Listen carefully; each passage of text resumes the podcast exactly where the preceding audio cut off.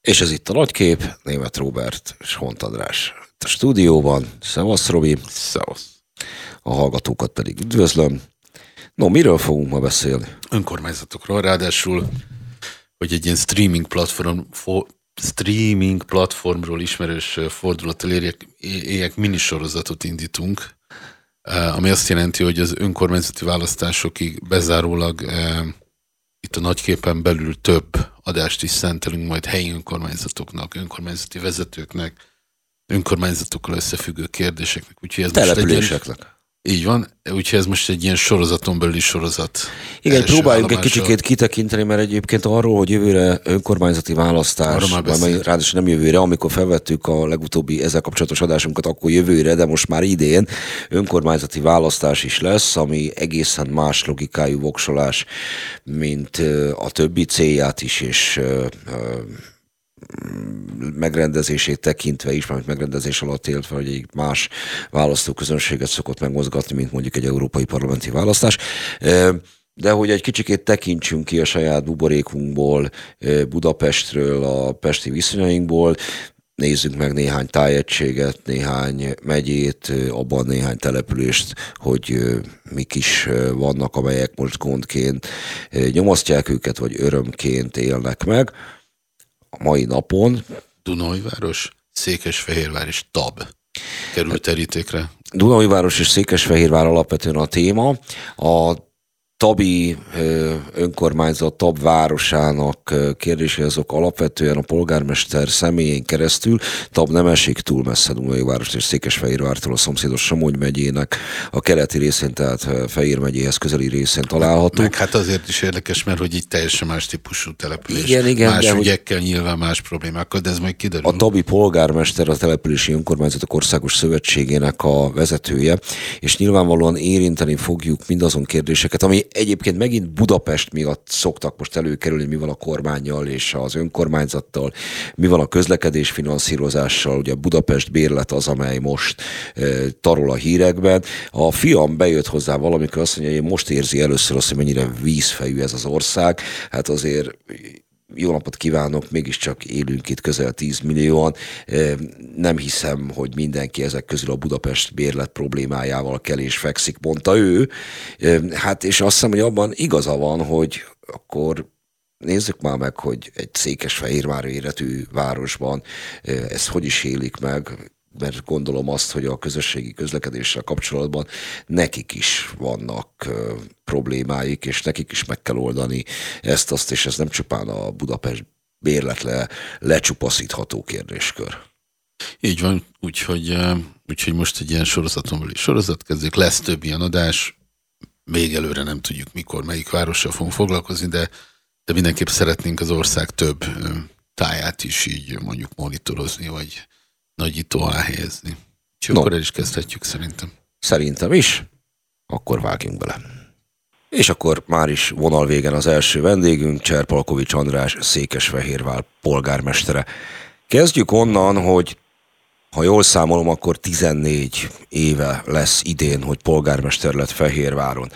Milyen helyzetben van az országon belül Fehérvár? Emlékszünk rá, hogy több mint húsz éve annak, amikor a milleniumi ünnepségek keretében az akkori miniszterelnök, akit meglepő módon Orbán Viktornak hívtak, azt mondta, hogy Székesfehérvár egy szellemi lelki fővárosa lehetne Magyarországnak, vagy valami ilyesmit. Emlékszik rá? Igen, volt egy ilyen megfogalmazás, illetve volt egy hasonló jellegű megfogalmazás 2013-ban is a Szent István emlékév keretében, kihelyezett Fehérvári kormányülés keretében is. Na, mi erről a véleménye?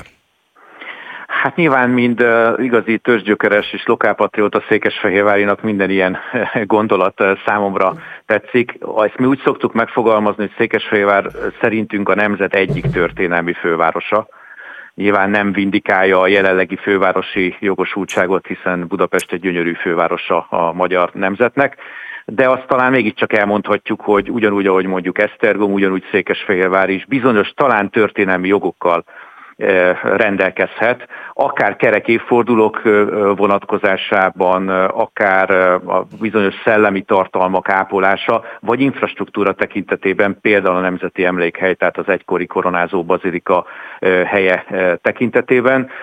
Szerintem van feladat és van egyfajta felelősség is. Szerintem ez igaz a mindenkori székesfehérváriakra, beleértve természetesen kiemelten az adott városvezetésre, és igaz talán a nemzet egészére is, ha komolyan veszük a saját ezer éves történelmünket. De volt ennél gyakorlatiasabb főváros projektje, ez már az önpolgármestersége idejére esik, hogy is mondjam, rögtön a legelejére, amikor egy félig tréfás levelet fogalmazott meg Tarlós István akkori főpolgármesternek, hogy Fehérvár nagyon szívesen átveszi a fővárosi funkciókat, amennyiben Budapest erre képtelen, és mindez azért volt, mert a fővárosi önkormányzat intézkedésének következtében teljes egészében leállt az M1 bekötő szakasza, és ezt a kritikát ön elsősorban Vitézi Dávid, akkori BKK vezetőnek címezte. Emlékszik még rá? Igen, bár egészen pontosan ez úgy hangzott a kritika tekintetében annak idején, hogy már akkor fölmerült a dugódíj kérdése, és az, hogy ott a bevezető utakon a belüli területre már csak valamilyen díj megfizetésével lehessen bejutni, és akkor valóban én azt fogalmaztam meg, nyilván az a része, hogy, hogy a fővárosi titulus kerüljön át, az, az a része vicces volt, de az a része viszont nem, hogy el kell dönteni, hogyha mindenért el kell menni Budapestre, mert mindent ronda szóval központosítunk Budapestre, akkor a másik oldalon nem lehet ebből terhet róni azokra, akiket rákényszerítünk arra, hogy bemenjenek Budapestre. Tehát azt mondom, hogy akkor a funkciók, feladatokat lehet máshogy is az országban felosztani, működtetni. Ebben az esetben valóban nem kell mindenért Budapestre menni ebben az országban. Ha oda kell menni, akkor ennek viszont a feltételrendszerét biztosítani kell. Ebbe beletartozhatnak a P plusz elparkolók és az onnan való tömegközlekedés használata is, csak ugye ennek a feltételei annak idején egyáltalán nem álltak rendelkezésre. Most Fehérvár Budapest vonatkozásában azért valamennyit javultak, de hát még mindig lenne mint javítani. Ha ezeket a fejlesztéseket meg lehet valósítani, akkor el lehet azt várni, hogyha lehet, akkor a közösségi közlekedést használjuk Budapesten belül. Mind hogy mi is ugyanezt megtesszük, mert szeretnénk elérni, hogy akit, a, aki az agglomerációba érkezik be Székesfehérvárra, az ha lehet, akkor használja a közösségi közlekedést is. Miniszterelnökre visszatérő, ugye, hát hogy is mondjam, nem közömbös Székesfehérvár ügyében.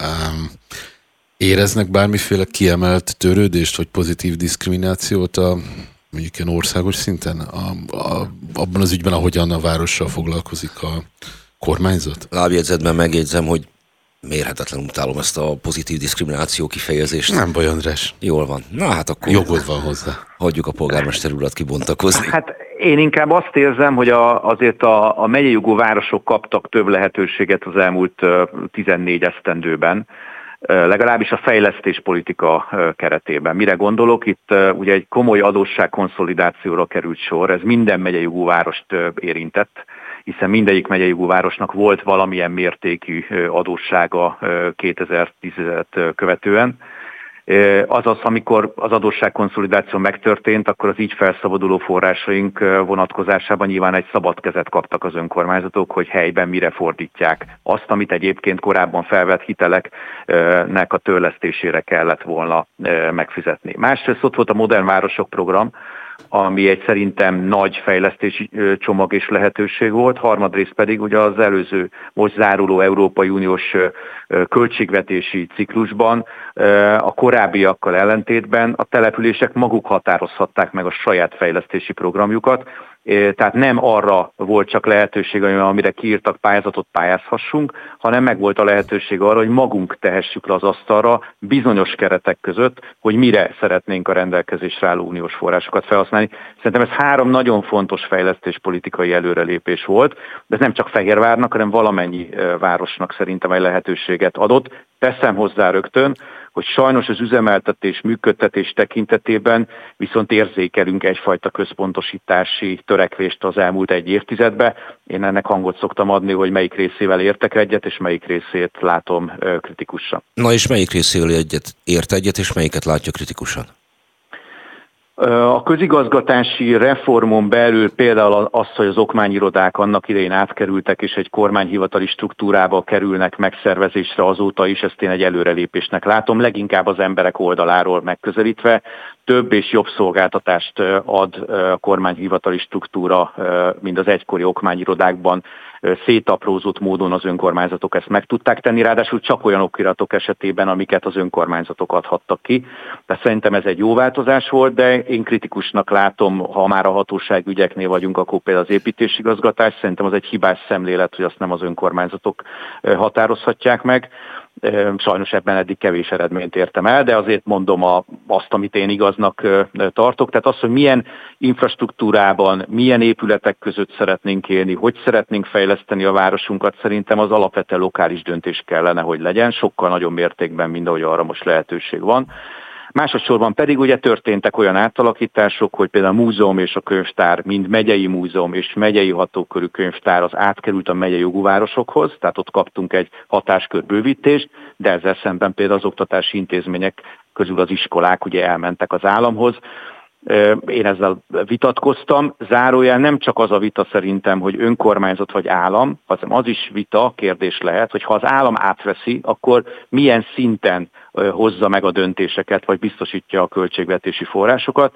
Szerintem a tankerületekhez nagyobb hatásköreket kellene az államnak telepíteni azért, hogy helyben szülessenek meg a döntések, és nem mindig, akkor térjünk vissza az előző kérdésre, budapesti irodákban. Akkor a egy kicsikét bővebben erről az államosításról, hogy ez nem csupán az oktatási intézményeket érintette, hanem első körben egészségügyieket. Mi gondol arról, hogy optimális esetben ezeknek a állami szolgáltatásoknak a működtetésében az önkormányzatoknak és hangsúlyosan a városi önkormányzatoknak mi lehetne a szerepe? Hát én abban hinnék, hogy nagyobb szerepet is vállalhatnának ezek az önkormányzatok, és akár agglomerációs logikából kiindulva egy város és város térség számára nyújtsanak ilyen szolgáltatásokat. Szerintem ez lenne egy igazán ideális felállás még akkor is, hogyha azért azt se felejtsük el, hogy az iskolák átvételénél az önkormányzatok egy jelentős része, különösen a kisebb települések kifejezetten kérték az államtól, hogy vegyek át az iskolákat, mert olyan szinten volt alulfinanszírozott a 2010-ben átvett oktatási infrastruktúra és ahhoz kapcsolódó működési kiadások, amit egyszerűen az önkormányzatok nem bírtak, vagy csak adósságállomány növeléssel tudtak működtetni és fenntartani tehát ez is hozzátartozik az igazsághoz. Ezért mondtam, hogy hangsúlyosan a városi önkormányzatok. De, de önmagában szerintem a járási központoknak érdemes lenne nagyobb közigazgatási, vagy akár működtetési, fenntartási, intézményfenntartói jogosítványokat is biztosítani, és ezeket a településeket, ugye ebben nem csak nagyvárosok tartoznak, hiszen adott esetben kisváros is lehet járási központ, de annak is van egy kis agglomeráció és kis város környéke, hogyha ott meg lehet erősíteni a helyi közigazgatást, meg lehet erősíteni az ahhoz kapcsolódó intézményfenntartói feladatokat, az önmagában erősíti az én eddigi tudásom alapján azt a helyi közösséget és annak az agglomerációs együttműködési készségét. Ha már a kritikáknál tartunk, és a kormányjal szemben megfogalmazott kritikáknál, előszeretettel fogalmaznak meg ellenzéki polgármesterek olyan jellegű állításokat, amelyeknek a lényege az, hogy kormány bünteti azon településeket, amelyek nem találták el a választáson a helyes megfejtést, és itt leginkább a Covid utáni intézkedésekre, különböző megszorításokra szoktak utalni. Ehhez képest az ön 2021 táján megfogalmazott ezzel kapcsolatos a kapcsolatos kritikái azok nagyban emlékeztettek az ellenzéki kollégáinak a megszólalásaira. Mint hogyha cáfolnák azt, hogy itt politikai különbségtétel lenne, és sokkal inkább arról lenne szó, hogy a nagyvárosok, és hangsúlyosan olyan városok, amelyek rendelkeznek tömegközlekedéssel, eh, vannak jelen pillanatban nehéz helyzetben. Igen, ebből is szerintem az következik, hogy az a tétel nem igaz, hogy önmagában ellenzéki és kormánypárti városok közötti megkülönböztetés történne a működtetés, üzemeltetési struktúrák és annak állami finanszírozása részéről. sőt tudnék kimutatni olyan területeket, ahol akár még ennek az ellenkezője is igaz lehet, hiszen például a szolidaritási hozzárulás legnagyobb mértékben éppen kormánypárti polgármesterek által vezetett városokat érint, hiszen a győri vagy a fehérvári bevétel az kimagaslik az, még a nagyvárosi bevételek közül is, ezért aztán mi fizetjük a legnagyobb szolidaritási hozzárulást is, szemben mondjuk baloldali polgármesterek által vezetett nálunk és egyébként adott esetben nagyobb lélekszámú városok befizetési kötelezettségeivel. Tehát szerintem hamis az a fajta konfliktus, hogy itt lenne ilyen típusú megkülönböztetés. Egyébként a 14 év alatt én egy ilyenre emlékszem, ahol ez valóban felvetődhetett volna. Már meg nem mondom, hogy 2010-valahányban, hogy ez pontosan melyik évben volt, akkor az év végén volt egy kiegészítő támogatás, ahol talán nem, vagy csak nagyon kevés ellenzéki vezetésű város kapott ilyen működési kiegészítést. De sem előtte, sem utána szerintem nem kimutatható az előbbi állítás. De ez nem jelenti azt, hogy maga az önkormányzati rendszer általában ne küzdködne finanszírozási vagy akár alulfinanszírozási problémákkal. De az nem fideszes vagy ellenzéki városokat érint, hanem általában az önkormányzatiság kérdését, és szerintem nagy mértékben összefügg azzal az alapkérdéssel, hogy mit várunk el egy nagyvárosi önkormányzattól, egyáltalán egy nagyvárostól, most azon belül pedig, hogy mit lát el az állam, mit lát el a civil szektor, mit lát el a magánszektor, vagy mit lát el maga az önkormányzat. És szerintem itt van adott esetben vita és konfliktus. Én a magam álláspontját tudom elmondani, hogy szerintem az, hogy például a fiatalokat meg tudjuk-e tartani egy városba, vagy haza tudjuk-e őket hívni, az nagyon nagy arányban és mértékben attól függ, hogy az a település, ami nekik az otthonuk, az meg tudja nekik egyre inkább és egyre magasabb színvonalon ugyanazt adni, mint közép-európai városok, vagy akár az osztrák városok. Ez jó, munkahelyet, jó munkahelyet egy fiatal ma már bárhol tud találni, sokkal mobilabb, mint mi, jól beszélnek nyelveket, elmegy bárhova dolgozni. Hogy hol fog élni, az azt fogja eldönteni, hogy mit csinál délután, hogy mit csinál a gyereke, hogy el tud-e menni sportolni, ki tud-e menni egy, egy, egy jó sportmeccsre, vagy éppen el tud-e menni egy színházba, vagy be tud-e ülni egy jó minőségű kávézóba vagy étterembe. Na most ezért kell egy várost fejleszteni, mert ez adja meg azt a közvetlen otthont és környezetet, ahol a mindennapjainkat eltöltjük. Ez ügyben egyébként Fehérváron mi a helyzet már, mint a fiatalok elvándorlásával vagy megtartásával? Székesfehérvár nyilván a magyar gazdaságon belül egy, egy, talán mondhatjuk azt, és bízom benne, hogy ez nem csak az én elfogultságom, hanem a valós tényekkel is alá tudnám támasztani egyfajta erőcentrum. Tehát nyilván itt a, akár a, az elérhető munka minősége, akár az egzisztencia az magyar viszonylatban kiemelkedő. Ez nyilván jól ez megszólíthatóvá teszi a, a fiatalokat. Viszont ez azt is jelenti, hogy kvalifikált munkaerőre van szükség. A kvalifikált munkaerő viszont még inkább kíváncsi arra, hogy milyen életkörülmény, környezet veszi őt körül, és ő bizony össze is hasonlítja ezt közép-európai szintekkel. Én mindig azt mondom, hogy a lengyel városok fejlődésére érdemes odafigyelni, hogy az elmúlt 10-15-20 évben milyen fejlődésen mentek át a lengyel városok, és szerintem a lengyelek jól fektetnek be tekintetbe a településeik működtetése és fejlesztése tekintetében. Fejlesztésben szerintem a magyar települések zömében, különösen a nagyvárosok szerintem sokat léphettek előre, viszont egyre több a működtetési és üzemeltetési kérdés, és vannak olyan területek, ahol ez bizony már működőképességi problémákat is felvet. Mondjuk a közösségi közlekedés egészen biztos, hogy ilyen, ahol most nem utalva egyéb, a már budapesti vitákra, de hogy önmagában a nagyvárosoknál is megjelenik a nagyváros és az agglomeráció közötti együttműködés, aminek egyik legfontosabb területe éppen szerintem a közlekedés, és azon belül a közösségi közlekedés kellene, hogy legyen. Egy kicsit absztraktabb kérdésem lenne, mi adja meg ma Székesfehérvár karakterét? Mi az a pár dolog, amivel így körbe tudná rajzolni a várost, amivel le tudná írni a mienségét, a, a, a lényegét? Hát ha nagyon röviden össze szeretném foglalni, akkor szerintem jó, jó itt élni, és ezt ki kell próbálni, és hogyha hát, valaki kipróbálja, és pár, pár, pár év múlva remélem, hogy megállapítja, hogy igazat szóltam. Ö, nyilván ez egy, egy szerintem gazdag történelmű és kultúrájú város, ami, ami bízom benne, hogy a 21. században is ö, ö, fontos. Emellett egy bízom benne, hogy erősödő közösség, és ezen belül pedig az élet sok szegmensében megjelenő pozitív lehetőség. Tehát ez egyfajta lehetőségek városa is, beleértve az agglomerációt, hiszen azért mi nagyon szerintem egy jó fekvésű városként közel tudjuk a Velencei tavat, közel tudjuk a Balatont, Budapest előnyeiből sok mindent tudunk használni, úgyhogy közben annak a zsúfoltságából nem biztos, hogy annyit kell részesülnünk.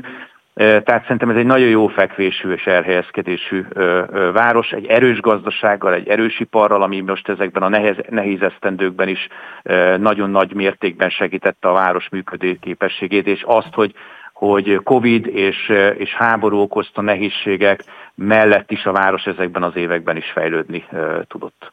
Cserpolkovics Andrásról, Székesfehérvár főpolgármesterével beszélgetünk, ez itt a nagykép, egy pillanat és jövünk vissza.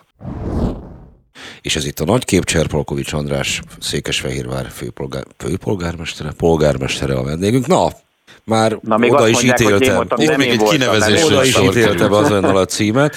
Szóval Székesfehérvár polgármesterével beszélgetünk, Rúbi.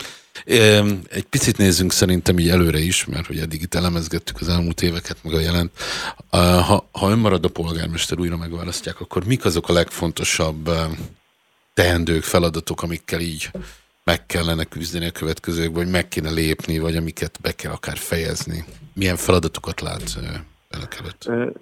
Először egy elvi megközelítést mondanék, és utána néhány egy konkrétumot is. Az elvi megközelítés az, hogy én hiszek abba, hogy egy településnek alapvetően közösségként kell folyamatosan erősödni. Hogy itt nem csak érdegélünk százezeren egymás mellett, hanem kellenek dolgok, amik összekötnek bennünket, és ebben, ebben a kultúra és a sport az, az abszolút meghatározó két terület hiszen elmegyünk színházba, vagy kimegyünk jégkorong mérkőzésre, akkor, akkor ott, ott alapvetően egy közös célért megyünk, vagy közösen élvezünk egy-két-három órás eseményt, és nem azon gondolkodunk, hogy egyébként a, a világban miben értenénk egyet, vagy éppen miben tudnánk nagyon nagyokat vitatkozni. Úgyhogy szerintem ez egy központi feladat, és ebben egy települési önkormányzatnak és a mindenkori polgármesternek szerintem kiemelkedő feladata van. Szerintem ennyiben más egy országos politikusi szerep és egy helyi közéleti vezetői szerep, hogy itt bizony, bizony meg kell próbálni összekötni az embereket egymással. És hát ehhez kellenek bizonyos nyilván beruházások és fejlesztések,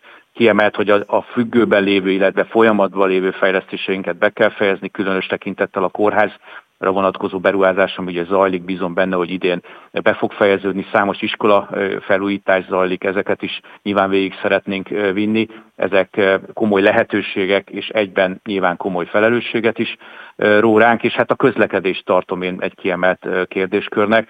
Ugye nyilván Budapestről nézve ez mindig kicsit humoros az én budapesti ismerőseim is mosolyognak, amikor arról beszélek, hogy de hát Fehérváron is van dugó a bevezető utakon, kora reggel vagy éppen délután, de van. Nyilván a mi méreteink között, de van és ez növekszik, mert hogy növekszik a gépjárműszám. Tehát itt muszáj, hogy közösségi közlekedés, kerékpáros közlekedés az fejlődjön, ez viszont pénzbe kerül, mind az eszközök, mind a működtetés tekintetében. Tehát én ezt egy kiemelkedően fontos kérdésnek tartok és ezért is figyelem most a Budapest és az állam közötti vitát azzal a szemszöggel is, hogy bizony ezt a vitát szerintem le kell folytatni, hogy általában a nagyvárosok közösségi közlekedésének állami és helyi finanszírozási arányairól is.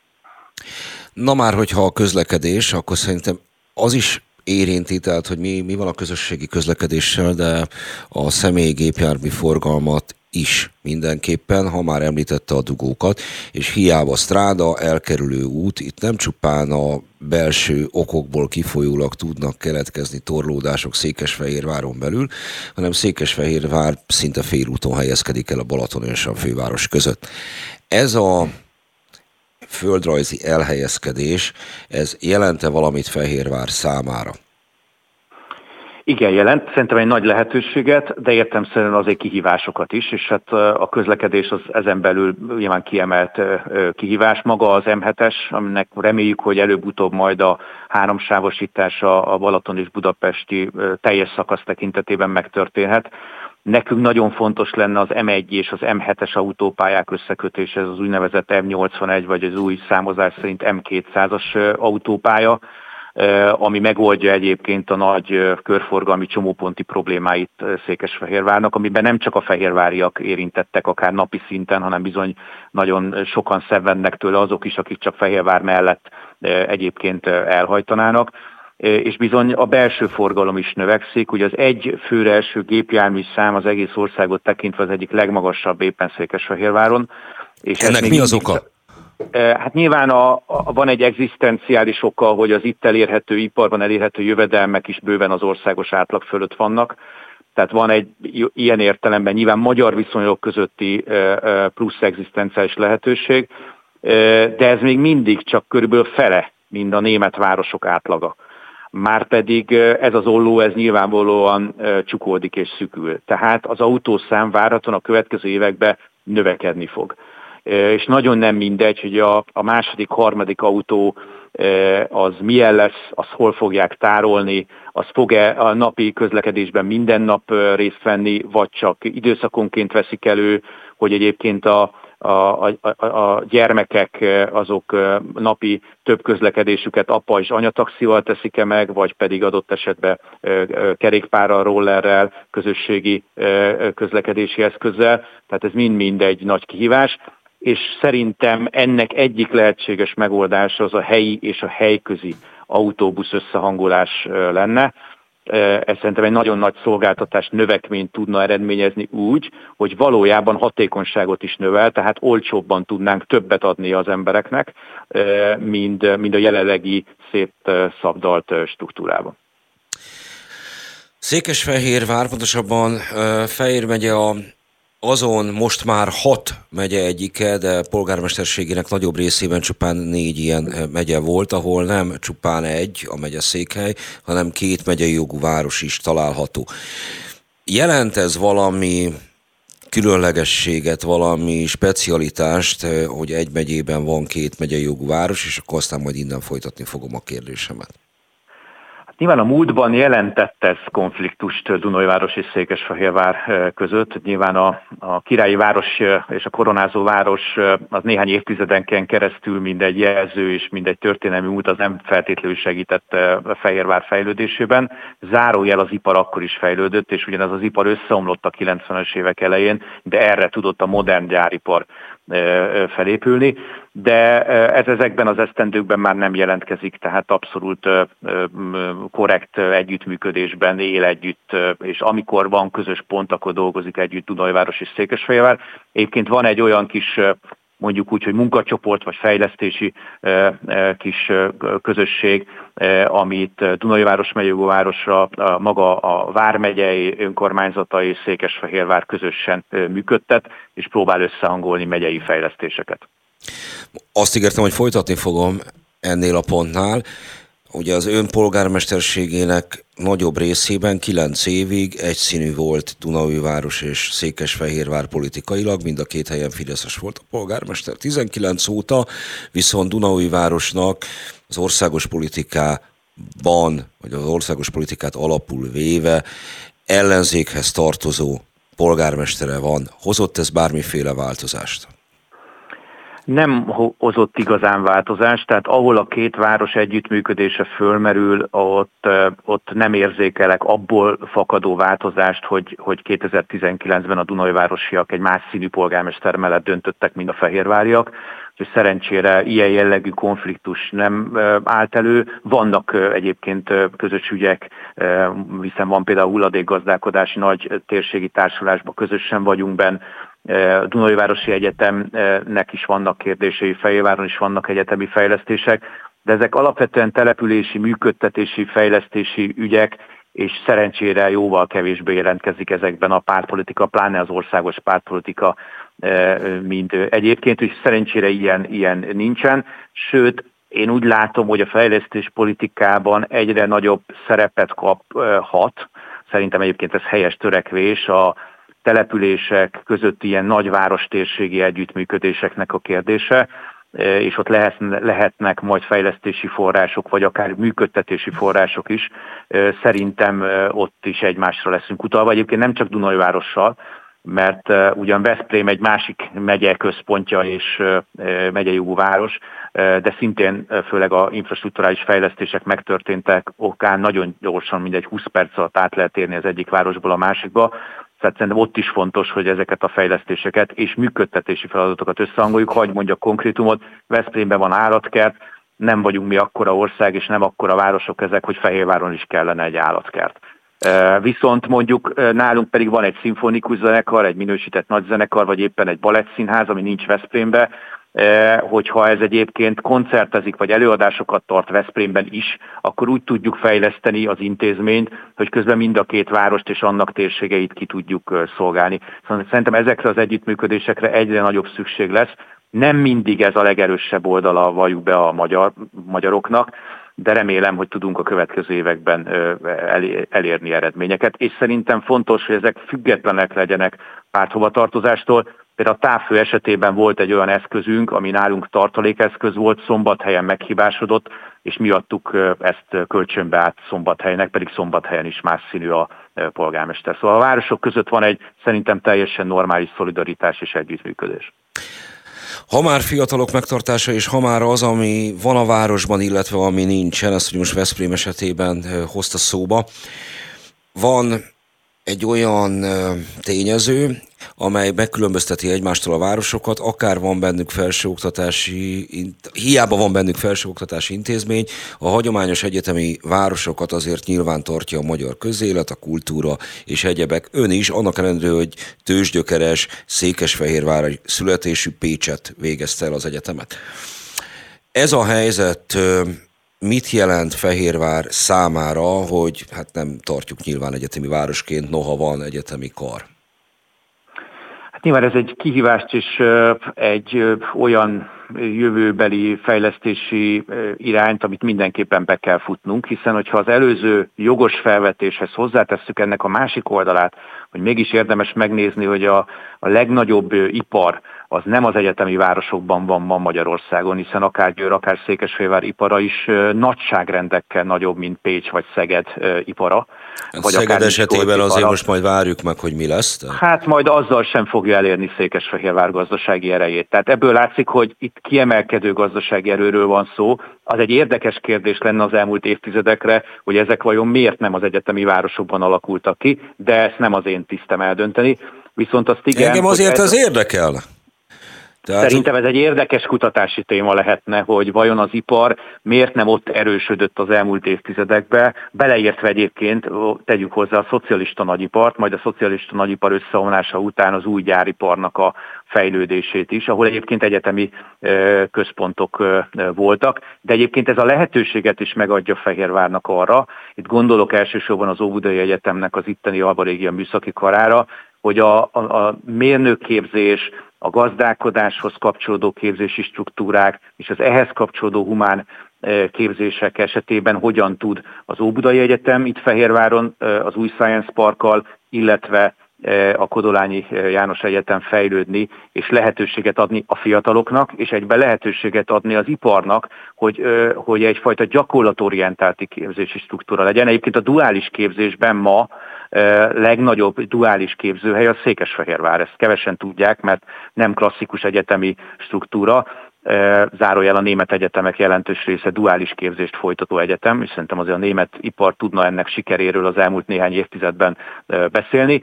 Zárójel ennek a legnagyobb központja viszont jelenleg is már Székesfehérvár az Óbudai Egyetemen keresztül. Végére van még egy személyes kérdésem. Ön hát az ellenzéki Fideszi életében egy eléggé fontos tisztséget látott el abból a szempontból, hogy a nyilvánosság előtt gyakran szerepelt.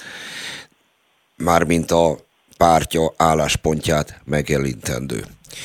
Nem fogom azt a kérdést föltenni, hogy megbánta a váltást, mert nyilvánvalóan polgármesterként azt fogja mondani, hogy nem. De mégis van-e valami, ami hiányzik önnek az országos politika persgéséből, avagy jól érzi -e magát úgy teljes egészében, hogy Székesfehérvár lehatárolt ügyeivel foglalkozik? Én őszintén szóval nagyon jól érzem magam polgármesterként, és Székesfehérvár pedig szerintem egy kellő perspektíváról rendelkező városi izgalmas kihívás legyen nekem is.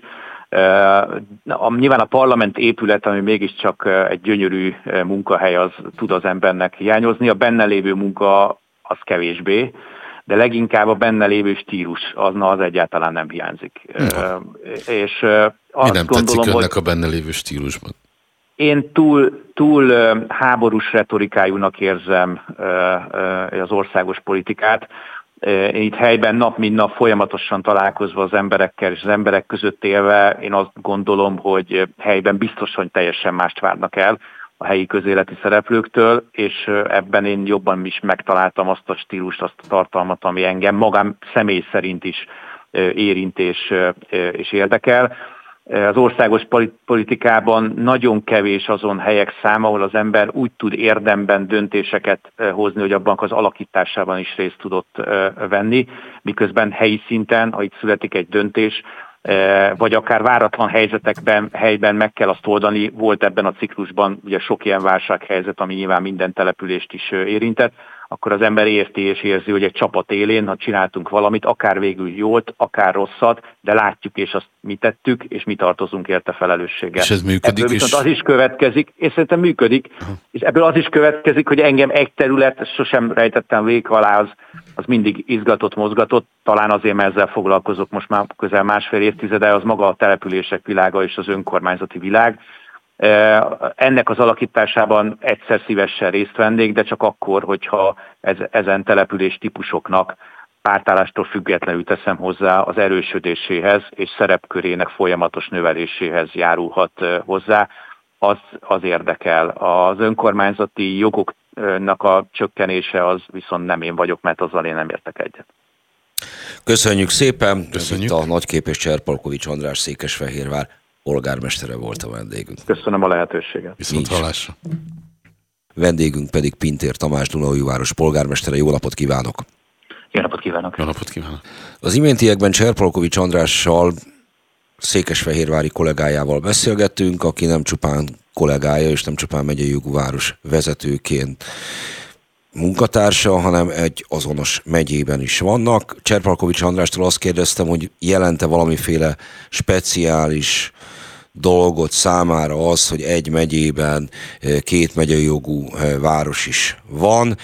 Ugye a polgármestersége nagyobb részében csupán négy ilyen megye volt Magyarországon, most már van hat, hogy ez mennyiben speciális helyzet, és ezt követően pedig azt próbáltam megtudni tőle, hogy jelente változást a számára, majd Cserpalkovics András számára, hogy 2019-ig azonos párthoz tartozott város és Székesfehérváros, Székesfehérvár polgármestere is 2019-től viszont az országos politikát alapul véve ellenzékhez tartozó polgármestere lett városnak, egészen konkrétan ön.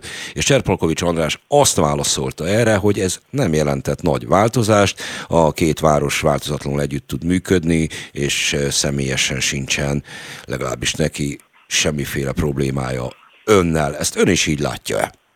Abszolút így láttam, sőt én egyébként azt még hozzátenném, hogy én Cserpalkovics Andrást rendkívül tisztelem, úgyis, mint polgármester, úgyis, mint embert. Én azt gondolom, hogy ő az egyik olyan fideszes polgármester, aki aki megszokott fogalmazni olyan véleményeket, amelyel nem csak kormánypárti, hanem ellenzéki lakosok is egyetértenek, és én azt gondolom, hogy ez nagyon fontos, hiszen minket polgármestereket nem csak kormánypártiak vagy ellenzékiek választanak, hanem nekünk gyakorlatilag az a feladatunk, hogy mindenkit képviseljünk egyaránt egy városban, és én azt gondolom, hogy polgármester úr nagyon jól teszi a dolgát Székesfehérváron.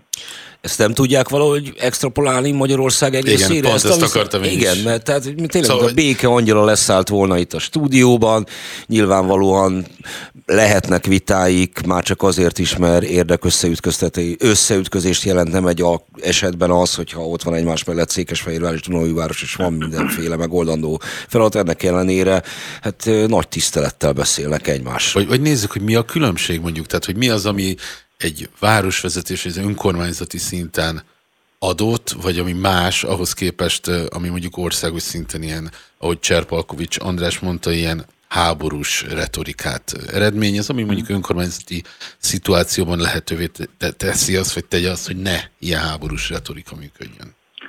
Én azt gondolom egyébként, hogy városok között ritkább esetben fordulhat elő háborús helyzet, mint egyébként különböző pártok között ez megtörténhet, és meg is történik a napjainkban is. Én szerintem az, hogy, hogy ki milyen színezetű egy-egy városban, az idővel legalábbis az én megfogadásom szerint ez mindenképpen így volt, hogy, hogy ez egyáltalán nem fog semmit sem szállítani, hogy én melyik pártnak vagyok a tagja.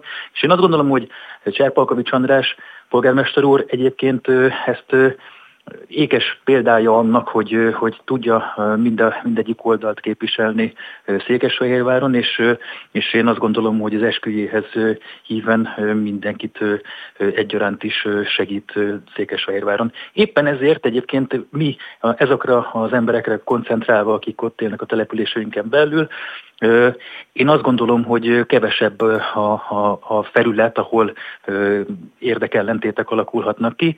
Sőt, én még azt is tapasztalhattam az elmúlt években, hogy még segítségére is tudunk lenni egymásnak, illetve én személyesen is még miért városunk kapott segítséget Székesfehérváról is, aminek én nagyon hálás voltam, és vagyok mind a mai napig. Úgyhogy én azt gondolom, hogy hogy hát jó lenne, hogy, hogyha a, pártok is ö, meg tudnának úgy egymással egyezni egyébként, mint ahogy egyes települések, de Dunajvároson belül is van egyébként példa különböző jó kapcsolatoknak a kialakítására. Például nálunk ugye az egyetemen Fideszes vezetés van, a kuratórium úgy áll össze, és én azt gondolom, hogy Süli Jánossal, aki nálunk a, kuratóriumnak az elnöke, egészen jó kapcsolatot sikerült kialakítani az elmúlt években, és városunknak a fejlődését tudjuk mindannyian szolgálni. Jó is, hogy említette, csak egy közbevető kérdés, aztán térjünk majd rá Dunaúj városra, hogy aztán visszatérhessünk oda, amit ez a kérdés most érinteni fog. Ő melyik pártnak is tagja jelen pillanatban? Én jelen pillanatban a Jobbiknak vagyok a tagja, de a városunkban sem pártszínekben indultunk, illetve nem is így fogunk a következő választáson sem elindulni. Mi egy civil szervezetként, Rajtóújváros Egyesületként fogunk majd megmérettetni. Jó, akkor ide majd térjünk vissza, nézzük Dunai várost. Abban a abból a szempontból is hasonlít egymásra a két város, hogy nehéz örökséget cipeltek magukkal, ki kellett találniuk a rendszerváltás követően, hogy ö, mi is legyen vele, és ez Dunai várost még jobban érintette talán, mint Székesfehérvár, mert Székesfehérvár esetében is azért nagyon-nagyon komoly gondot okozott a hagyományos szocialista iparnak a, az összeomlása, még ott nem a nehéz ipart jelentette, hanem minden mást. De hát önöknél aztán teljes egészében. Hogy áll most Dunaújváros ebből a szempontból? Dunaújvárosnak az ön véleménye szerint mi a karaktere változatlanul maradt-e e, iparváros, vagy, vagy e, találtak új utakat? Én azt gondolom, hogy, hogy egyértelműen iparvárosi karaktere van a városunknak, de ugye ez az elmúlt időszakban hát nagyon komoly problémákba ütközött, hagyjunk ennyibe, és itt, hogyha mindenki követte a Dunajvárossal kapcsolatos híreket, amelyek én azt gondolom, hogy országos jelentőségűek is voltak, mint például a vasműnek a, a csőd közeli állapota és az abból való kilábalás felé vezető út, vagy éppen a különleges gazdasági jövezet kijelölésével a Hankok gumigyárat, ahogy elcsatolták városunktól. Tehát Mindezektől függetlenül ezeket a problémákat is figyelembe véve, szerintem városunk továbbra is nagyon erősen kötődik az iparhoz, a nehéziparhoz, és több Hát a városunknak a nagy százaléka ilyen területen dolgozik. Viszont mi egyébként igyekszünk is másfelé nyitni, és más olyan lehetőségeket bemutatni városunkból, ami, ami azt gondolom, hogy nagyon fontos is, hogy megjelenjen. Nem is tudom, hogy tudják-e az országban sokan, hogy városunk az egyik legzöldebb város megyei jogú városok közül. Fantasztikus területeink vannak, ami, ami ami tényleg kirándulásra, hajózás, hajóturizmusra, mindenféle ilyen ezzel kapcsolatos dologra alkalmas. Szóval szeretnénk mindenképpen nyitni is ezekbe a, a, a lehetőségek felé. Jó, akkor innen folytatjuk. Beszélgető partnerünk Pinter Tamás Dunai város polgármestere, ez pedig a nagykép. Ez itt a Nagykép Német Robertel, itt vagyunk a stúdióban, én Hont András vagyok, és Pintér Tamás, Dunai város polgármestere a vendégünk. Az elmúlt időszakban Dunai város változatlanul ezzel került a hírekben, nevezetesen a vasmű Így van. problémájával. Mi ezzel a helyzet most? A vasműnek jelenleg ugye új tulajdonosa van, egy indiai cég, a Liberty Steel nevű cég, és ők az elmúlt időszakban egyébként pont talán a héten adtak ki egy új egy közleményt azzal kapcsolatosan, hogy, hogy újraindítják a, a, a hengerlést a vasműben. Ez egy tegnapi ugye, hír talán. Igen, igen, igen, így van. És, és ugye ez, ez, ezt ugye mindenki tudta a városunkban, hogy hogy, hogy valójában ez, ez egy sajtóhír itt a városban, és mindenki tudja a valóságot, hiszen látjuk azt, hogy, hogy olyan kevés az alapanyag, hogy látható az, hogy valójában nem termel a cég, és ugye egyre kevesebb a, a munka. Elbocsájtották, rengeteg embert elbocsájtottak azokat a cégeket, akik külsős vállalkozóként bedolgoztak az elmúlt évekbe a, a vasműbe. Ugye ez azért fontos, mert a vasműnek pont ez volt a stratégiája az elmúlt években, hogy kiszervezték a belső munkavállalókat külső cégekbe, és úgy visszafoglalkoztatták őket cégeken keresztül és ezeket az embereket most több ezer embert elbocsájtottak. Valójában ugye azt lehet látni, hogy a célgyártás nem nem történik, és a kohók továbbra is állnak, ugye ennek pedig az a következménye, hogy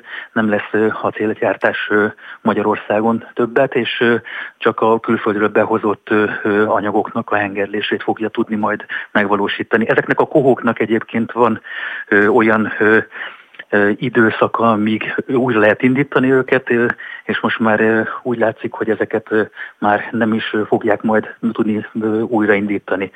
Az Egy ugye... újabb fajta technológiával próbálkozni fognak, ez az elektroacéllal majd próbálkoznak majd beindítani, de ennek is a kiépítése egyébként több év, illetve képzések szükségesek hozzá.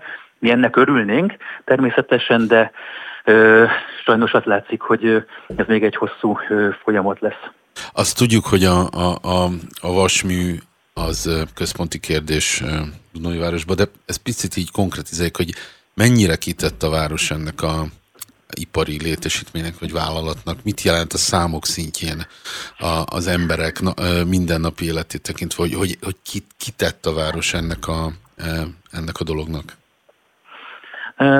Rendkívül kitett a város még mind a mai napig. Azt nagyjából lehet csak megbecsülni, hogy hányan dolgoznak ott, nem tudunk pontos számot sem mondani. Nagyjából 4-5 ezer embert mondanak, aminek a fele nagyjából Dunajvárosi, de ez csak a vasműn belüli állományról van szó.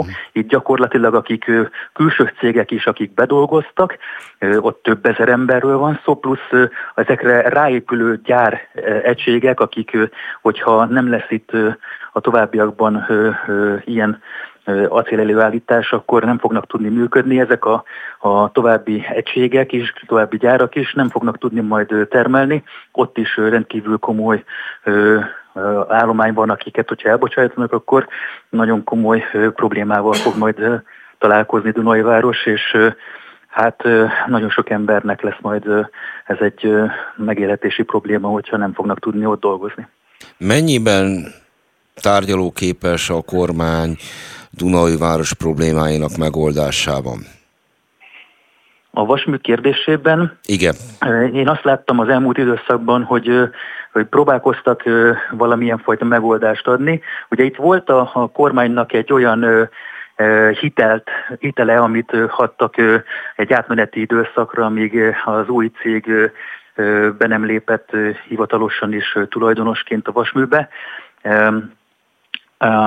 Azt kellett látnunk nekünk is, hogy több milliárd forintot arra fektettek be kormány oldalról, hitelként, ezt hozzá kell tenni, nagyon fontos, mert ezt majd vissza kell fizetni egyébként majd a cégnek, a Libertinek a kormány felé. Tehát, de ezt, ezt az összeget azért próbálták meg biztosítani ebbe az átmeneti időszakba, hogy a munkavállalók itt tudjanak maradni. Én azt gondolom, hogy ez nagyon helyes. Sajnálom, hogy, hogy ilyen sokára léptek csak. Én már még országgyűlési képviselőkoromban is rendkívül sokszor szólaltam fel megoldási javaslatokat mondva erre a problémára. Örülök, hogy ezért ez, ezt az átmeneti időszakot meg tudtuk oldani. Sajnos ugye viszont az látszik, hogy nagyon sok embert elbocsájtottak az elmúlt időszakban a, a gyárból, és az elektroacélnak is a behozatalával még több ember lesz majd elbocsájtva, hiszen ennek a, a gyártási folyamatnak nincsen olyan nagy emberigénye, mint volt a kohászatnak városban. Hát és ráadásul a, nem csupán abban volt szerepe a vasműnek, hogy Dunai város gazdasága milyen, hányan élnek belőle, hanem egyéb funkciókat is ellátott. Nevezetesen nagyon sokáig a Dunai városi sport szinte kizárólag a cég vállán nyugodott. Cserpa... Így van, így van. Így van ezt, megérezzük minden mai napig egyébként, hogy a sport élet, amit támogattak az elmúlt években a támogatás hiánya miatt nagyon visszaesett, mind a focitól kezdve a az összes olyan sportágon keresztül, amelynek a kiemelt támogatója volt a, a Dunafer. Ezeknek a, a támogatási nélkül már elég erősen visszaestek sajnos. Mi nekünk egyébként a sport az szívügyünk és az önkormányzat igyekszik helytelni mind a mai napig a sportszervezeteknél, és próbáljuk őket segíteni. Nagyon sok fiatal van ott, nagyon sok gyermek sportol, és ezt szeretnénk mindenképpen megőrizni Dunajvárosban. Erre vonatkozott volna a kérdés, amit beelőzött, mert Cserpalkovics Andrással arról beszéltünk, hogy a kulcsa az egy nagyváros működésének egy polgármester elsőrendű feladata, hogy mennyire tudja megtartani a városában a fiatalokat, és ebben a kultúrának és a sportnak meghatározó szerepe van. Gondolom ezt nem vitatja ön sem. Abszolút nem vitatom, sőt egyébként önkormányzatunk ezért pontosan ezért is kiemelt figyelmet szentel a sportnak, illetve a kultúrának is.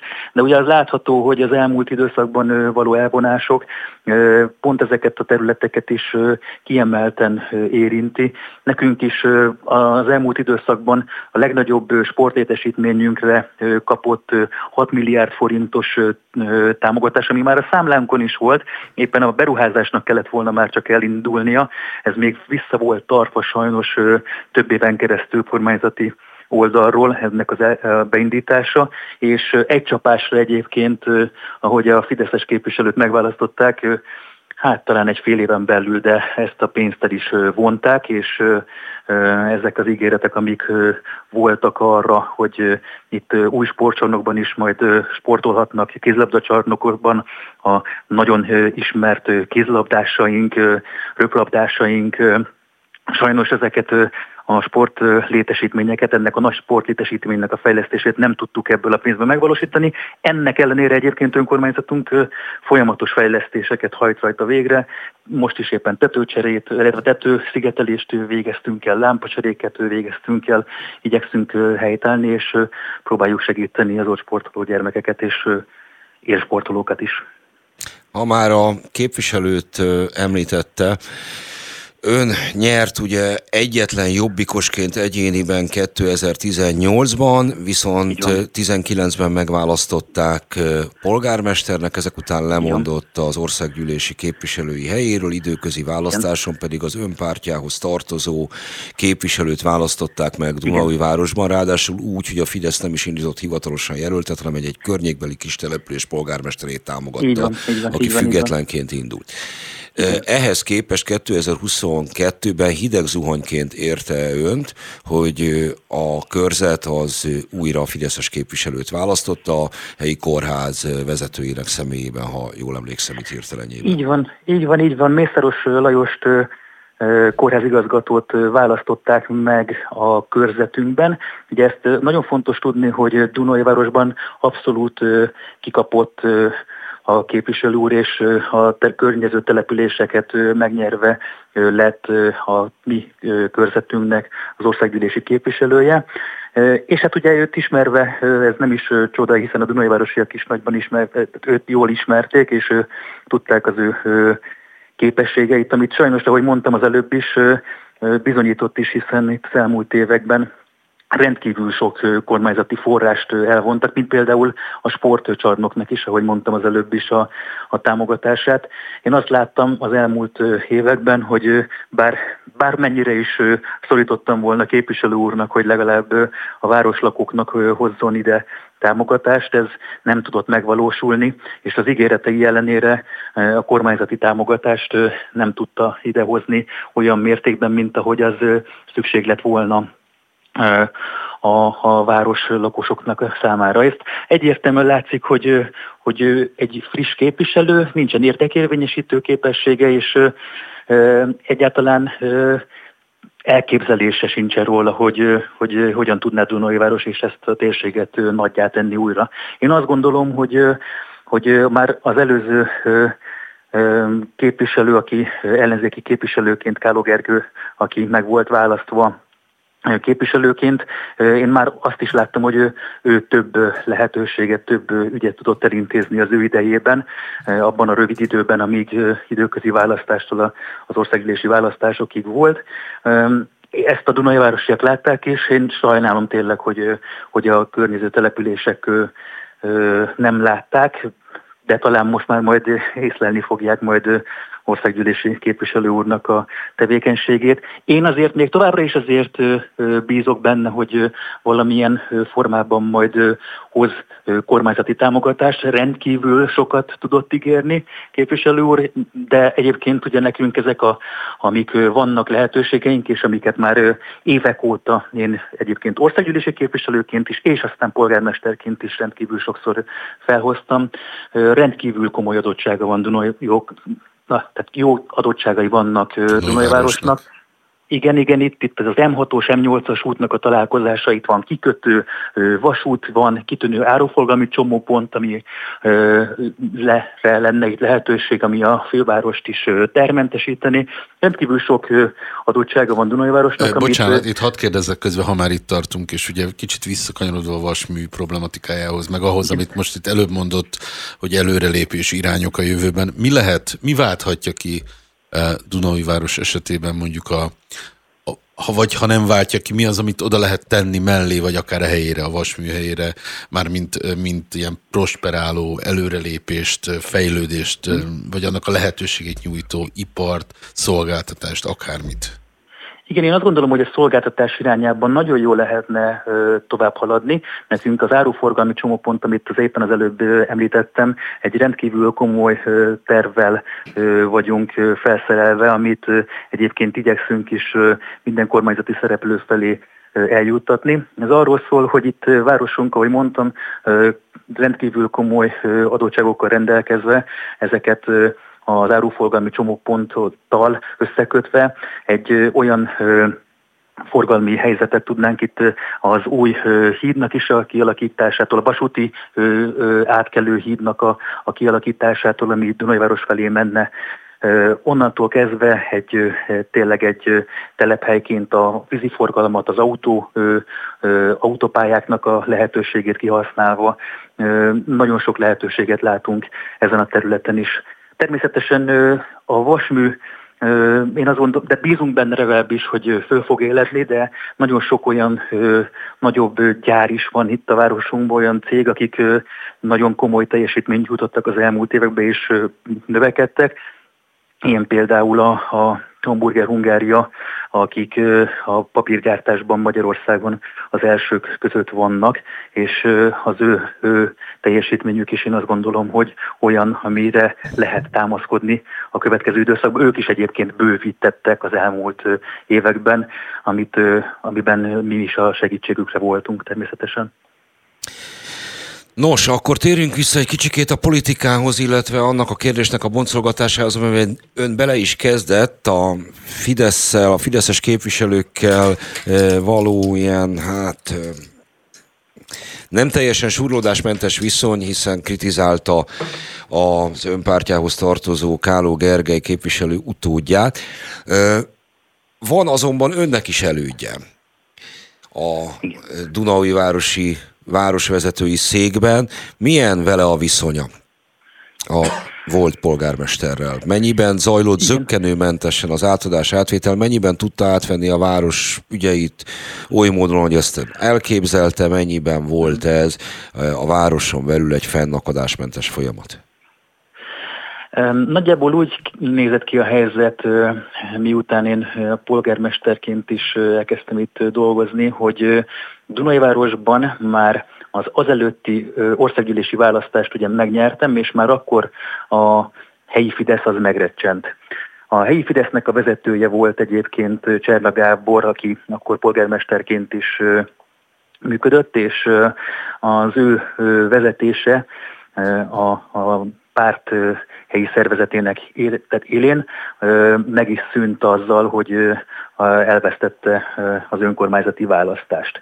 Ő utána még hosszú ideig nagyon bizonytalan volt a helyi Fidesznek a helyzete, egészen egyszerűen nem volt képes felállni a helyi Fidesz, nem tudtak alapszervezetet alapítani, és ez egy hosszabb idő volt, mire összetudták magukat szedni.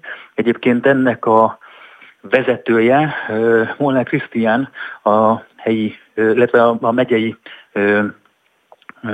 önkormányzatnak a vezetője, és ő a aki választókerületi elnökként igyekezett összeszedni itt a Fideszt, illetve újjáalakítani, új tagokkal felépíteni.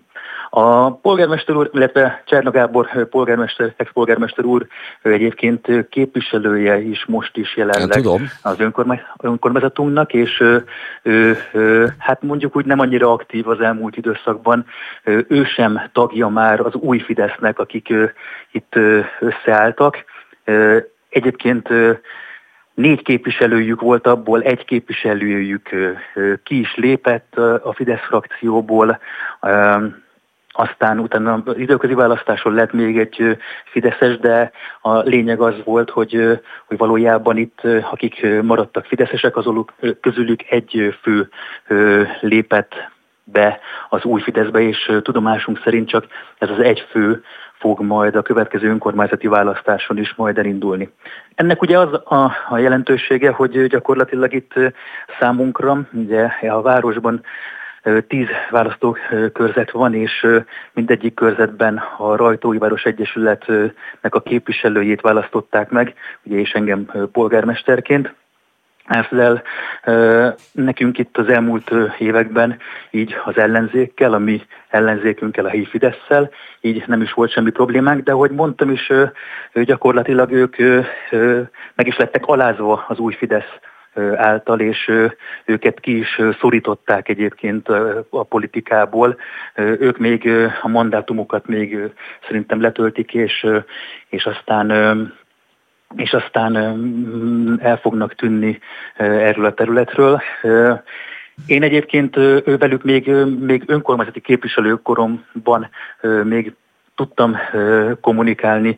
Voltak olyan várostérintő ügyek, amiket velük meg lehetett oldani.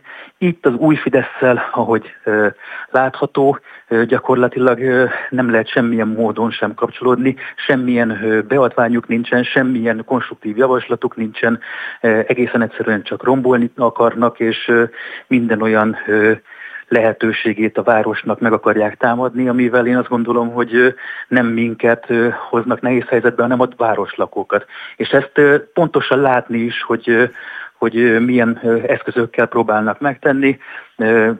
Például most olyan új ispánt választottak a kormányhivatal élére, aki gyakorlatilag minden egyes lépésünket megtámadja, és most már bíróságra is igyekszik vinni mindenféle jogi megfontolás nélkül. Még egy parkolót sem enged építeni egyébként. A legnevetségesebb az, hogy még egy parkolót sem engedtek most felépíteni, és megtámadták mindenfajta jogi indoklás nélkül.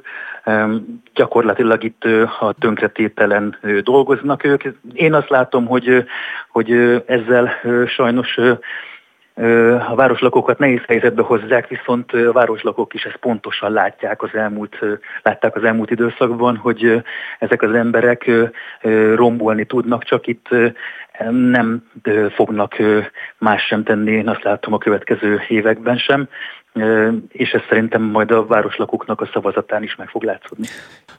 várost a szocializmus tette nagyjá, hozott létre egyáltalán várost ezen a területen, nagyvárost, és ebből következőleg város nagyon sokáig fellegvára volt az MSZP-nek, legalábbis ami az országgyűlési választásokat illeti. Az első két ciklusban volt szabaddemokrata polgármestere, ha minden igaz a városnak, ugye? De ezt megint Igen, fejből van, próbálom így mondani. Így van, tehát, így van, így van. Uh, Almási Zsolt polgármester úr. És, és aztán pedig minden szempontból MSZP-s fellegvár lett. Ehhez képest az, az ipari városok közül ez volt az, amelyik Ózd mellett, ahol viszont ez az országgyűlési képviselői választáson már nem érvényesült, átment a jobbik felség területére.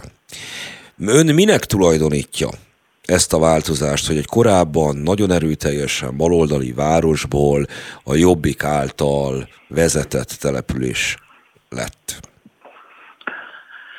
Én azt gondolom, és szeretnék inkább, bár a politikát szeretné, politikára szeretné így kiélezni az egész gondolkodás, de én, én, én azt gondolom, hogy itt nagyon sok esetben, legalábbis városunkban a személyeknek a megítélése miatt volt azt gondolom, hogy nagyban változás, és, és ezt én azt gond, láttam legalábbis az elmúlt években, hogy az emberek valamilyen másik olyan lehetőséget szerettek volna megragadni, ami, amivel látják azt, hogy valóban őket szolgálják.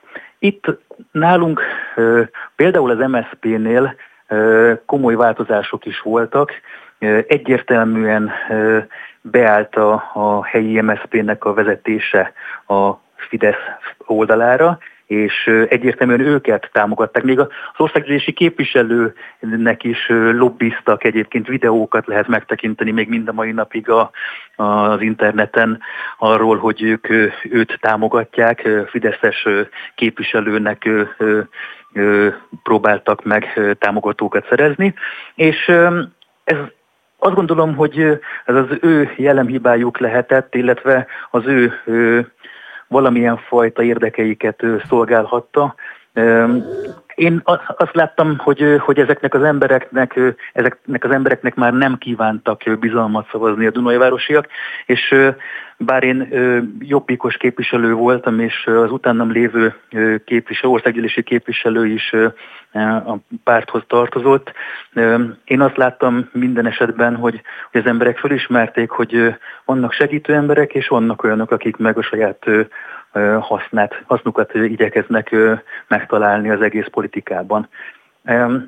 A városunk egyébként én azt láttam, hogy olyan emberekből is áll, akik, akiknek nem lehet egyébként parancsolni országos szinten, nem lehet nekik megmondani, hogy, hogy milyen irányvonalba álljanak. Egészen egyszerűen látszik az, hogy nagyon erős lokálpatriotizmus van Dunajvárosban, és mindent megtesznek a városlakók azért, hogy, hogy az ő életük, illetve az életkörülményeik jobbak legyenek. Szóval itt ez a nagy kép változatlanul az önkormányzatokról beszélünk, az önkormányzati választás közeledő alkalmából. Vendégünk pedig Pintér Tamás város polgármester. Mit szól ahhoz, hogy az ön alpolgármestere, aki még párbeszédesként kezdte el a működését, időközben megtért a demokratikus koalícióba? Én um, sok sikert kívántam neki, a mi munkánkat ez nem befolyásolt semmilyen mértékben. A alpolgármester úr gazdasági alpolgármesterként tevékenykedik városban, és én egyébként az ő munkájával abszolút úgy látom, hogy jól végzi, és a következő időszakban is számítok rá. Nálunk ez nem volt kérdés egy pillanatig sem, hogy, hogy ő most milyen oldalon van. Az ő munkája az bizonyított az elmúlt években, és az ő Dunajvárosi szála, lokálpatriotizmusa pedig megkérdőjelezhetetlen volt az elmúlt években is. És éppen ezért lehet, hogy neki egyébként majd lesznek másmilyen tervei is a későbbiekben. Én azt gondolom, hogy ez nem érintette sem az ő munkáját, sem a mi közös munkánkat. Én... Finoman utalt most arra, hogy ellenzéki támogatással legközelebb ő indulna országgyűlési képviselőjelöltként? Pedig még nagyon sok idő van, bármi történhet még. Nagyon sok alkalmas jelöltet is már most fel tudunk mutatni. Én bízom benne, hogy majd a, a mi helyi döntésünk, bölcs döntésünk fog majd olyan szemét majd kiválasztani közösen, akit majd közösen fogunk majd tudni választani, és indítani majd a következő országgyűlési választáson. Jó, tételezzük fel, hogy most már túl vagyunk a választáson, legalábbis az idején, és tételezzük azt is fel, hogy ön marad a polgármester, és ez már lehetőséget ad arra, hogy távlati terveket szőjön. Ugye itt nem csupán arról van szó, hogy önnek az első ciklusa volt polgármesterként, amit most lassan kezdünk mögöttünk hagyni, hanem az egy meglehetősen rendkívüli időszak volt ez, hiszen beütött a Covid, és beütöttek a Covid intézkedések nem sokkal a megválasztását követően, tehát ez semmiképpen sem lehet normális mércével mérni. Tehát, hogyha mondjuk már egy békeciklus következne, akkor ön hogy látja a saját munkáját távlatilag, és hol látja Dunaújváros szerepét a magyar települések, magyar városok között hosszú távon? Hát én egyébként, hogyha az elmúlt időszakot figyelem, és azokat a, a eseményeket elemzem, amik az elmúlt négy évben történtek, akkor a következő évekre nézve rendkívül pozitív vagyok. Már csak azért is, mert itt nem csak a COVID, nem csak a covidos intézkedések hanem ugye, ahogy kormánypárti oldalról mondják, hogy a háborús infláció is éreztette hatását a városunkban is, nagyon komoly költségek zúdultak az önkormányzatra ami a rezsiköltségeket illette, illetve az elmúlt években itt nálunk, ugye ahogy említettük is, a vasműnek is nagyon komoly problémái voltak, amiből szintén nagyon komoly összegek, több milliárd forint mínuszunk jelentkezett, illetve a Fidesznek a jó voltából, aki a különleges gazdasági vezettel a hankoknak is a, a, az iparüzési adóját elvonták tőlünk, ez is több mint egy milliárd forint volt évente és hát ráadásul még Iváncsai akkumulátorgyárból is egyébként a fele iparüzési adót megkaptuk volna, tehát így nagyon-nagyon sok milliárd forint volt az, amit az elmúlt időszakban fideszeseknek köszönhetően elvontak, és mióta ez az országgyűlési képviselő van, azóta sajnos ez így nem, hogy javult volna a kormányzati oldalról, hanem még romlott is. Szóval viszont visszatérve a kérdésére, én azt látom, hogy ezek a problémákkal is én azt gondolom, hogy nagyon jól megküzdve, és ezeknek ellenére is nagyon komoly fejlesztéseket is városunkba hoztunk, és nagyon jó szálat sikerült kiépítenünk az uniós források felé. Mindezt így figyelembe véve, én azt látom, hogy hogyha tényleg egy, egy békeidőszak következik a városunkban, akkor valójában tényleg nagyon komoly fejlesztéseket is tudunk majd elindítani, és nagyon jó sok tervünk van, amit egyébként szeretnénk megvalósítani. Én már csak azért is terveztem az elmúlt időszakban úgy, hogy, hogy ezen a következő választásokon újra fogok indulni, és kérem a városlakoknak a bizalmát, mert sajnos ezek miatt a nagyon komoly ö, problémák miatt, ami nem csak városunkat, hanem az országot a a földet is érintette, gyakorlatilag ö, ö, nem tudtuk megvalósítani sem azokat a terveinket, amiket itt a városban annyira szerettünk volna, és a városlakók is ö, hiányolnak. Mi ezt tudjuk, és ö, ezeket ö, a feladatokat ö, szeretnénk is a következő időszakban elvégezni. Bízunk benne, hogy már nem lesz egy újabb Covid, nem lesz egy újabb ö, fideszes ö, brutális ö, támadás a város ellen. Ö, hogyha minket már csak hagynak békén, akkor akkor, akkor valójában már azzal is, hogy megszüntettük a, a, az elmúlt önkormányzatoknak a, azt a, a, hogy mondjam finoman, hát nem mondom finoman, korrupciós jegyeit, amiket, amiket folytattak, azokat eltüntettük Dunajvárosból. Ezekkel a forrásokkal mi nagyon jól tudunk majd gazdálkodni, és nagyon komoly fejlesztéseket tudunk majd a városlakósoknak majd megvalósítani. Úgyhogy én bizakodó vagyok gyakorlatilag következő évekre nézve, bízunk benne, hogy, hogy nem fog egy újabb fideszes bosszú majd a Dunai, városok, Dunai városiaknak a bőrén érződni majd. Hát ha békénhagyást fogalmazta meg célként, vágyként, akkor ezt ugyan a Fidesz, a kormány és a járványok nevében megígérni nem tudom. A magabéban viszont igen, mi itt akkor békén hagynánk, visszaengedjük a dolgára. Pintér Tamással, Dunai város polgármesterével beszélgettünk. Köszönöm szépen, viszont hallásra. Viszont hallásra. Viszont hallásra. És eddig két nagyváros, két megyei jogváros elöljárójával Pintér Tamással, illetve Cserpolkovics Andrással, Dunajváros és Székesfehérvár vezetőjével diskuráltunk, akik egymásról csupa jót mondtak, de nyilvánvalóan máshogy ítélték meg az önkormányzatok és a kormány egymás közti viszonyát, illetve más volt természetesen a véleményük az országos politikáról is, annak a településükre gyakorolt hatásáról. Következő vendégünk egy nem túl távoli település, mármint Dunói Várostól és Székesfehérvártól nem túl távoli település, TAB vezetője. Jó napot kívánok! Jó napot kívánok! Ez ugye egy szomszédos megye, Somogy megyei kisváros.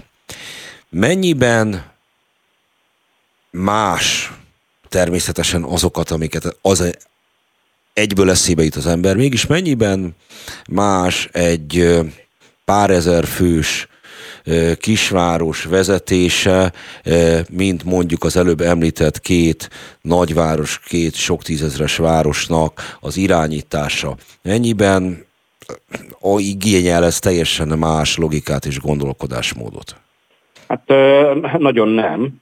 Annyi van, hogy méretbeli különbségből adódóan egy kisebb városnak ugye bár mondjuk csak van két óvodája, egy megyei városnak meg van mondjuk 15, vagy éppen egy szociális ellátórendszerbe, egy megyegő városban vannak mondjuk 3000-en, nálam meg mondjuk 230-an. Tehát ugye itt a léptékek egészen mások, ezek más szervezeti struktúrát is igényelnek, és más irányítási módot is igényelnek, de, de az önköltségi számítások és a pénzstruktúra alapján nagyságrendileg azonosak. Ezt azért is kérdeztem öntől, mert ön nem csupán tabnak a polgármestere, hanem a Települési Önkormányzatok Országos Szövetségének a vezetője is, tehát vélhetően van rálátása a teljes önkormányzati szférára. Nem kérem, hogy tegyen igazságot az előbbi látens vitában, vagy nem kiélezett vitában, hogy akkor most milyen az országos politika hozzáállása az önkormányzatokhoz, de azt mindenképpen szeretném, hogyha valamilyen módon elemezni, hogy az önkormányzatok nehézségei azok egy valósak-e, avagy a polgármesterek vendéglátósokhoz hasonló panaszkodása az, amely csupán ezt a felszínen tartja, avagy tényleg nehéz helyzetben vannak az önkormányzatok, és hogyha igen, akkor ön szerint ennek mi az oka? Megpróbálok nagyon egyszerűen válaszolni, hogy mindenki úgy, úgy el képzelni és megértse. Tehát ugye van egy állami költségvetés, az állami költségvetés az egy évre határozza meg az összeget, és ugye kezdve ezek bebetonozott összegek, majd év végén valaki rájön arra, hogy 5-6 százaléka eldurvultak az árak, akkor valamilyen módon támogatást kell adni, mert abból a pénzből nem ezt csinálni. Tőlünk a magyar kormány felhatokat rendel meg, ilyen szempontból bíz ránk, és az egyik alapvető lábunkat azért azt elvette, ez pedig az, hogy a helyi adóztatás szempontjából elég jelentős szolidaritási adót kell befizetni az önkormányzati szektornak, már ahol van helyi adó, de általában ott van csak helyi adó, ahol van adóbevétel, iparüzési adóbevétel és egyéb más, ez mondjuk Dunajváros és Székesfehér egyformán érinti mind a kettőt. Tehát magával úgymond azzal a résszel, hogy a, a bevételeinknek egy jelentős részét befizetjük az államkasszába a szolidaritási adó eh, réven, ezzel a kérdés az, hogy kivel vállalunk szolidaritást, elsődlegesen a magyar kormánya vagy az államháztartása és nem a többi önkormányzattal, mert ennyivel kevesebb pénzt kell adni a magyar államháztartásnak az önkormányzatok működéséhez. Kiadási oldalon azt lehet eh, látni, hogy megalkotta 13-ban a kormányzat feladatfinanszírozásnak a rendszerét. Ezzel azt mondta, hogy nem kell összednetek egyéb bevételeket, meg egyéb más dolgot, hanem amit megrendelünk nektek, azt még ki fogjuk fizetni. A kérdés az az, hogy ez helytálló igen vagy nem. Erre azt tudom mondani, hogy nem helytálló, hiszen ezt minden évben felül kellene vizsgálni, minden évben meg kellene nézni, hogy mennyit szántuk közvilágításra, hol mennyi a díja, mennyi a gyermekétkeztetésnek a díja, mennyi egyéb, mennyi az óvodá, egy óvodásra jutó költség, és ezeket minden évben emelgetni kellene, vagy hozzáigazítani a valós számokhoz. Ez nem történik meg, ebből adódóan elég nagy feszültség van az önkormányzati szektoron belül, hiszen itt megint elkezdődött a harc azért, hogy mindenki, akinek tud bevétel termeljen valamilyen módon, ezek legfőképpen adókivetésből tudnak jönni, hiszen más bevételünk nagyon nincsen. Szolgáltatni még tudunk kifele, de a szolgáltatói lábunk már nincs meg. Gondoljunk erre, hulladékgazdálkodás ma már MOL, a vízi közmi szolgáltatás 50%-a az már magyar állam, hónap után az egész az lesz, aztán majd valamilyen, megint valami gondolom én kiszervezés, tehát koncesszió. Tehát minden olyan lábunk, ami a gazdasági életben minden lakost elért, az már nincs meg, Viszont mellette a másik oldalon akkor a költségvetésnek kellene helytállni minden évben, a megnövekedett költségek iránt, gondoljon abba bele, hogy mondjuk egy 30%-os élelmiszerinflációnak a pótlása megtörtént-e mondjuk fél éven belül, mert ezek az önkormányzatok, ezek nem ülnek rajta a, a Darius kincsén. Itt, hogyha valamilyen ára emelkedik, neki is ugyanúgy emelik az árat, és ugyanúgy ki kell tudni fizetni ezt a számlát. Úgyhogy ebből a szempontból nincsenek jó helyzetben az önkormányzatok, de senki nincs, olyan, senki nincs jó helyzetben, aki a, akit a magyar állam üzemeltet vagy tart fenn, mert csak nyomon követésben e, csinálják ezt a költségrendezést. Ezért van az, amikor mindenki felállbodik azon, hogy mennyi az év végén a kórházak adóssága. Hát azért annyi, mert az év elején ennyi lett meghatározva neki, hogy ennyi bevételből lehet gazdálkodni, ennyi biztosít neki a társadalombiztosítás, és onnétől kezdve pedig, hogyha túllőtte, hát eh, akkor majd imádkozik, meg vár arra, hogy kifizetik neki a többet. Ugyanez van az önkormányzati szektor eh, jelentős részében, és főleg az azokat érinti, ahol nincsen saját adóbevétel. Um, ön 22 éve lesz polgármester, ha jól számolom. Igen. Mikor volt ebből a szempontból a legkönnyebb és a legnehezebb a helyzet? Mert annak ellenére, hogy 13-as jogszabályt említett, és azóta megváltozott az önkormányzatok szerepe és finanszírozása sok szempontból, azért a kormányzati forrásokra mindig is rá volt utalva egy helyhatóság. Na ez alatt a 22 év alatt 2002-től számolva mikor volt a legvidámabb, legnyugodtabb, és mikor a legkonterheltebb?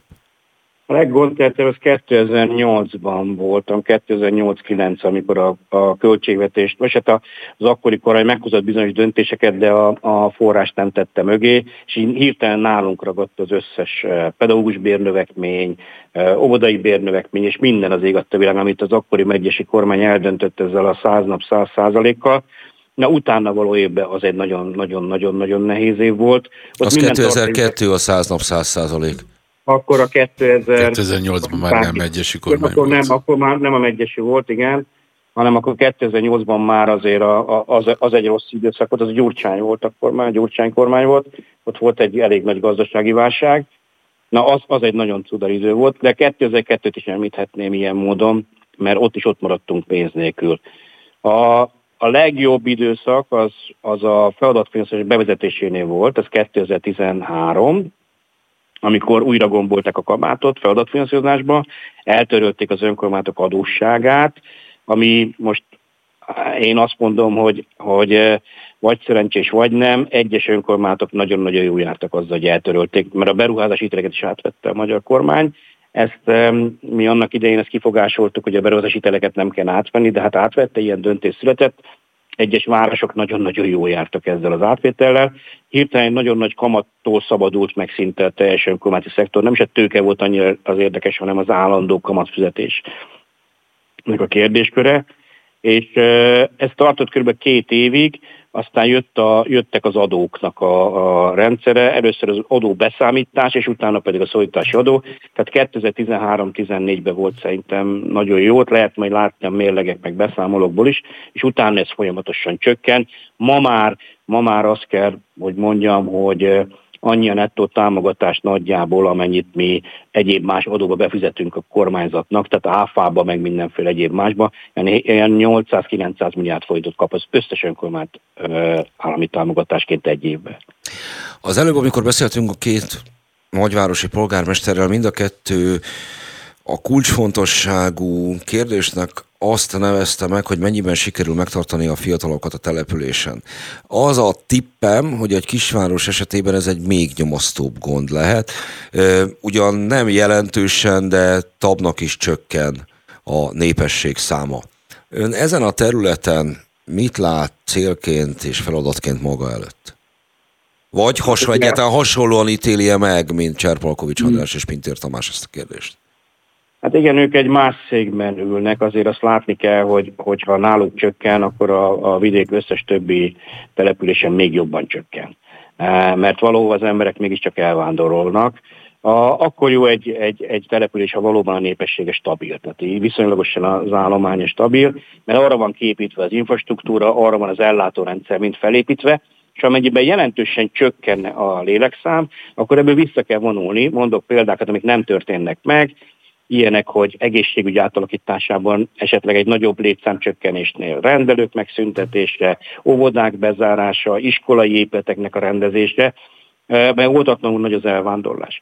Most nem akarom kiábrántani a, a hallgatókat, de Magyarország települése 90%-a csökken van, ahol nagyon-nagyon nagy mértékben, tehát hogy megvannak azok a részek, ahol például Battanya melletti településeken, ahol 35%-os volt az elvándorlás az utóbbi 8 évben, de van ilyen Somogy megyében is. Általában azokon a területeken van, amik határ mellett, tehát Észak-Magyarország, eh, Kelet-Magyarország, lenne ez a Dél-Dunántúl, jelentősen csökken a lélekszám, eh, és ugye ennek eh, egy megoldása van csak, mégpedig a valamilyen módon vonzóvá kell tenni azokat a a területeket, és nem az, hogy egy dologgal vonzóvá tenni, hanem mondok erre egy példát, járásszékelyfejlesztéseket kell csinálni, nagyon oda, oda vinni megfelelő munkahelyet, ami azt jelenti, hogy a megélhetés, lakotás, közösségi közlekedés, közszolgáltások, és iszonyatos pénzt kell belenyomni az infrastruktúrába, a bérlakásépítésekbe és mindenbe, és egybe lehet felhozni egy térséget.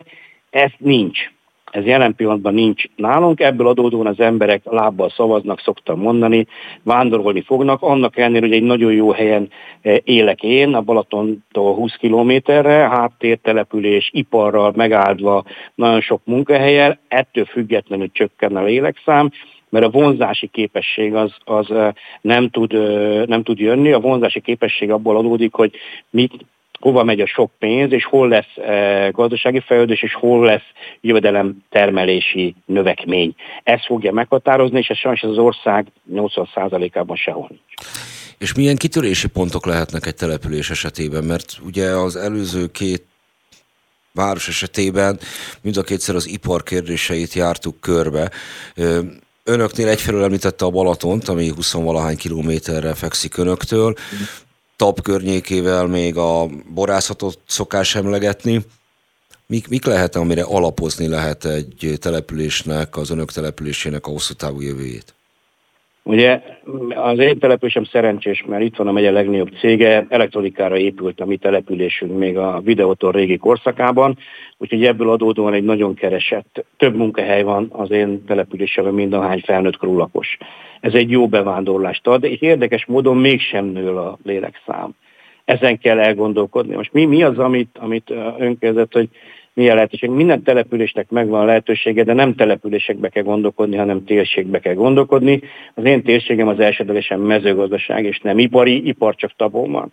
Tehát nálunk ez a mezőgazdasági rész a feldolgozókkal és minden egyébbel, a, a primérárukkal, amit lehet e, vinni, szállítani, ezeknek a kialakításába kell gondolkodni, de azt kell, hogy lássam, hogy ez önerő itt ezen a környéken nincsen, ez kimondottan célzett támogatási rendszereket kell csinálni, adóztatási és támogatási rendszereket, és ez mindenhol más és más, ezért mondom én azt, hogy ezeket járási szinten kell végignézni és csinálni és rendezni, és ami igaz az egyik oldalon kiírva a pályázati dömping és támogatás, az 50 kilométerre tőlem egészen más kell csinálni. És ettől szép a területfejlesztés, meg a település, ez egy elég nehéz folyamat, de nem le, tehát az országos rész az ide nem csapódhat le, ezek külön speciális kiírásokat kell, hogy igényelnek, Fehérvár ugye az egy nagyon jó csomópontban lévő logisztikai rész, hiszen az M7-es mellett van, Dunai város meg a Dunai Vasmű miatt van.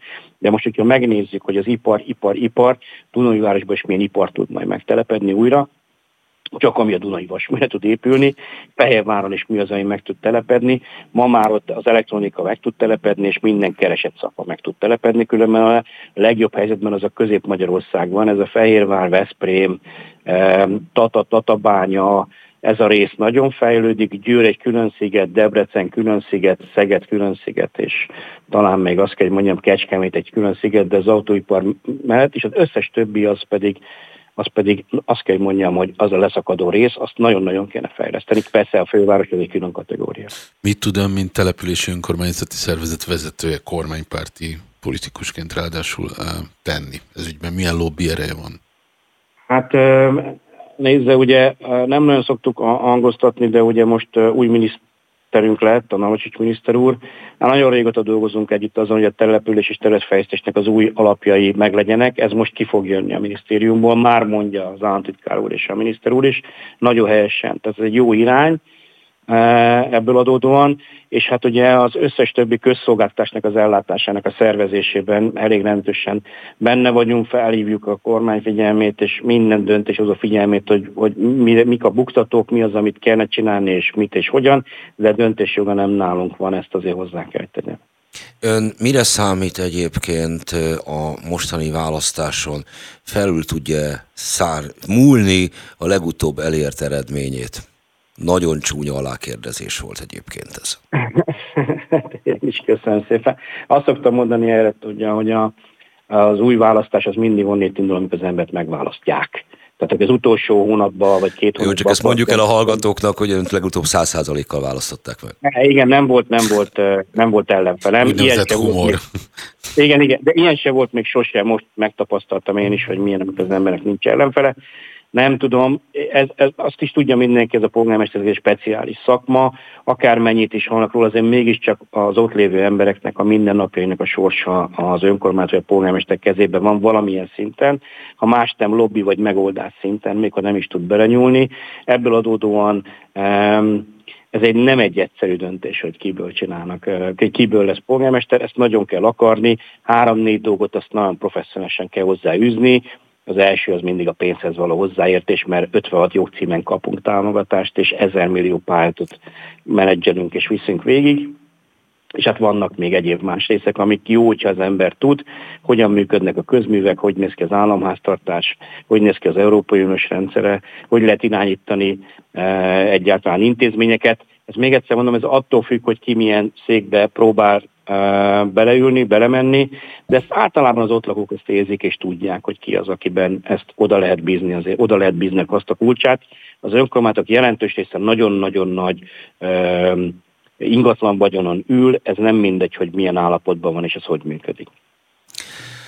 Köszönöm szépen Spitnérnek, TAP polgármesterének, hogy a vendégünk volt ebben az adásban. Az önkormányzatokról beszéltünk. Az első része volt annak a sorozatnak, amelyet az önkormányzati választások fel fogunk eh, eleveníteni, vagy végig fogunk követni.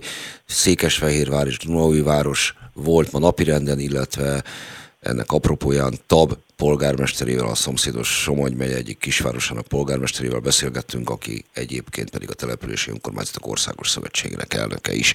Mi legközelebb a nagyképpel a jövő héten rendelkezünk. Viszont hallásra. Viszont hallásra.